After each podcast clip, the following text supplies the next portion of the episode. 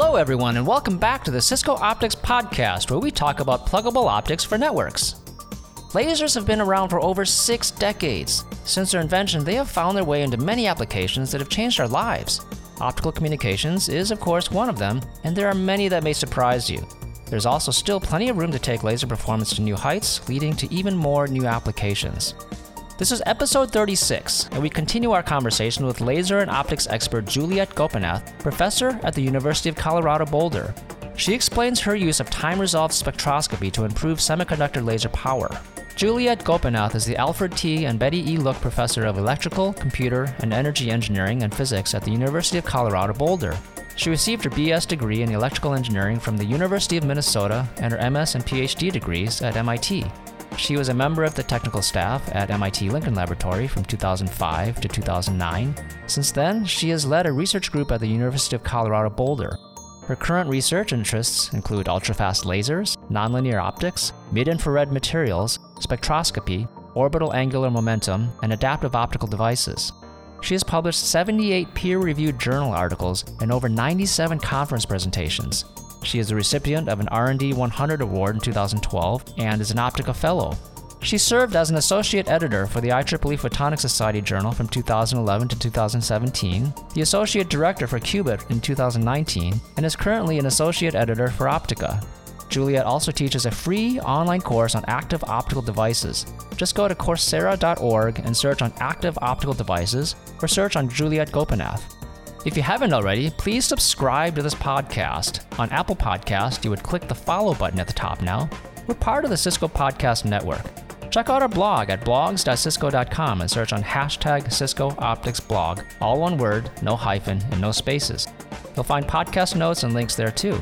For our YouTube playlist, go to youtube.com and search on Cisco Optics. And for product information, go to cisco.com slash go slash optics. And now join me as I talk with Juliet Gopinath.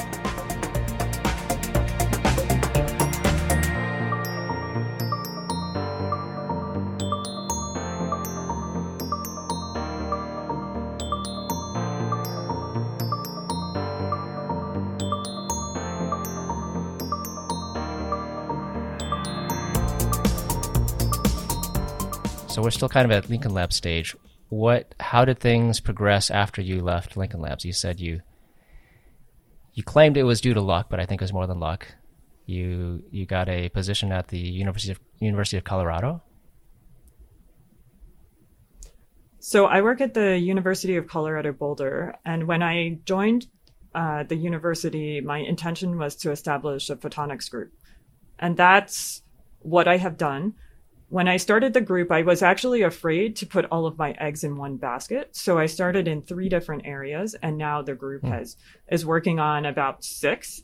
Um, all of them have photonics in common, um, but we work on things that are very applied, ranging from ver- ranging from very applied to very fundamental. Okay, uh, which one do you want to start with?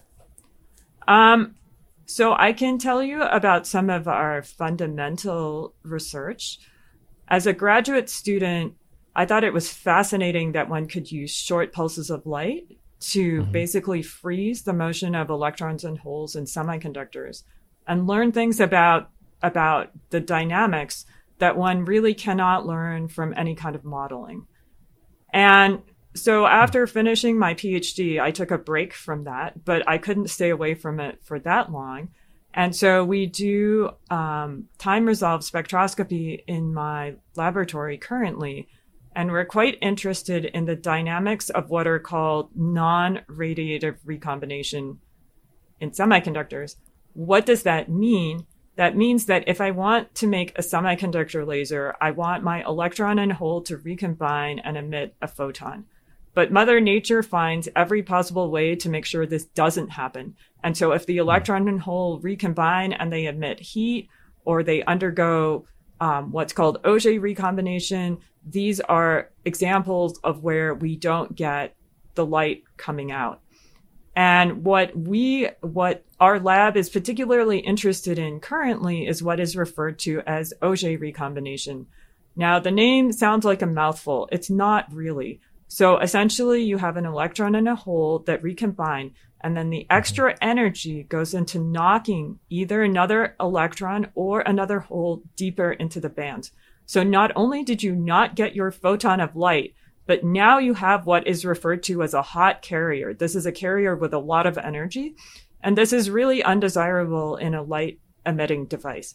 And so if you think about why to study Auger, if you look at an, a blue LED and you plot the power versus the current, you will see that there is a droop. And that droop people think is attributed to Auger. If you look at a 1550 nanometer semiconductor laser and you turn this on, you will find that about 50% of the threshold current is lost to Auger. And as you go further out in wavelength, it gets worse. And so, Sorry, what do you mean by a what do you mean by a droop? By a droop, what, what I mean is that if you plot the power versus current curve, what you would like to see is you would like to see a linear line. If you mm-hmm. see that power start to roll over as you turn up the as you turn up the current, that is referred to as droop, and it's clearly okay. undesirable because you're essentially throwing away throwing away power. But so, this is so just starts, it starts to tape. It starts to plateau almost. Yes. Yes. And okay. Auger, Auger is one of the primary reasons why we can't extend semiconductor lasers to longer wavelengths because the loss gets worse and worse as we go mm. to as we go to basically lower energy photons. So our lab is quite interested in studying this this problem because it's a really high impact. It could really have a high impact on the semiconductor laser yeah. industry. Yeah, because it's so it sounds like it's you said it's fundamental. It's one of the things that's preventing uh, higher power lasers. That's that's the wall that you're pushing up against right now. And if you can find a way to get past that, the you know you said this hot carriers generated by this Auger phenomenon. Yes. Uh, then you just break through this wall and you have super high power lasers. Is that, yes. is that the point of it? Well, so the point of it, the point of it is to have more efficient lasers and to have lasers that to be able to go, to be able to go to longer wavelengths with the semiconductor lasers and also have more, probably getting, try to get more power out of the LEDs. Hmm. How much power are we talking about here? So I'm not super familiar with the power levels for the LEDs. For mm-hmm. an average semiconductor laser, in that single mode, you could maybe get a maximum of around a watt. That's what we were able to get from the mm. SCOWLs. And I think from looking at the literature in recent times, that's about the right order of magnitude. And what wavelength is this? You could do this. Um, so I think it's pretty easy to do this in the 9xx. That means basically the 900 okay. nanometer range. Um, I think with some careful engineering, you can probably get this around 1550, but you have to be a lot more careful to be mm. able to do this. Okay. Wow. Okay, so that sounds really cool. So that's number one out of six.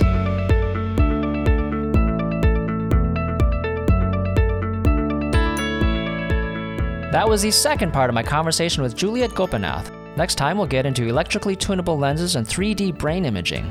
Juliet also teaches a free online course on active optical devices. Just go to Coursera.org and search on active optical devices or search on Juliet Gopinath. Subscribe to this podcast, and we'd really appreciate you helping to get the word out. Share this with friends and colleagues that come to mind when you think of network technology and optics. And leave a review on Apple Podcasts. We're also on all the other major podcast platforms. You may see the Cisco Podcast Network come up when you search for Cisco Optics Podcast. That's where we live, and you can find other great podcasts there too.